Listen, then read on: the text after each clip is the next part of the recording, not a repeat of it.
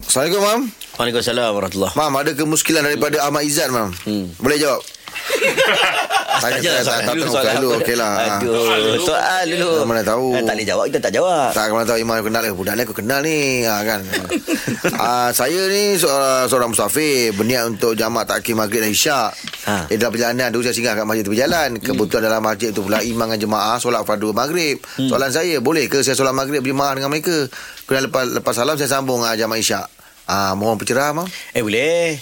Boleh Masuk-masuk masjid Dia musafir Yang Tok Imam tak musafir Tok Imam semayang cara Tok Imam Yang tak ada jamaknya Tak ada kosarnya Dia ikut Tok Imam Dia buatlah maghrib dengan Tok Imam Bila selesai maghrib dengan Tok Imam Dia pergi ke belakang Dia buat lagi Kosar dua rakaat isyak Boleh Tidak menjadi kesalahan Wallahualam Ah, terima kasih, Mam.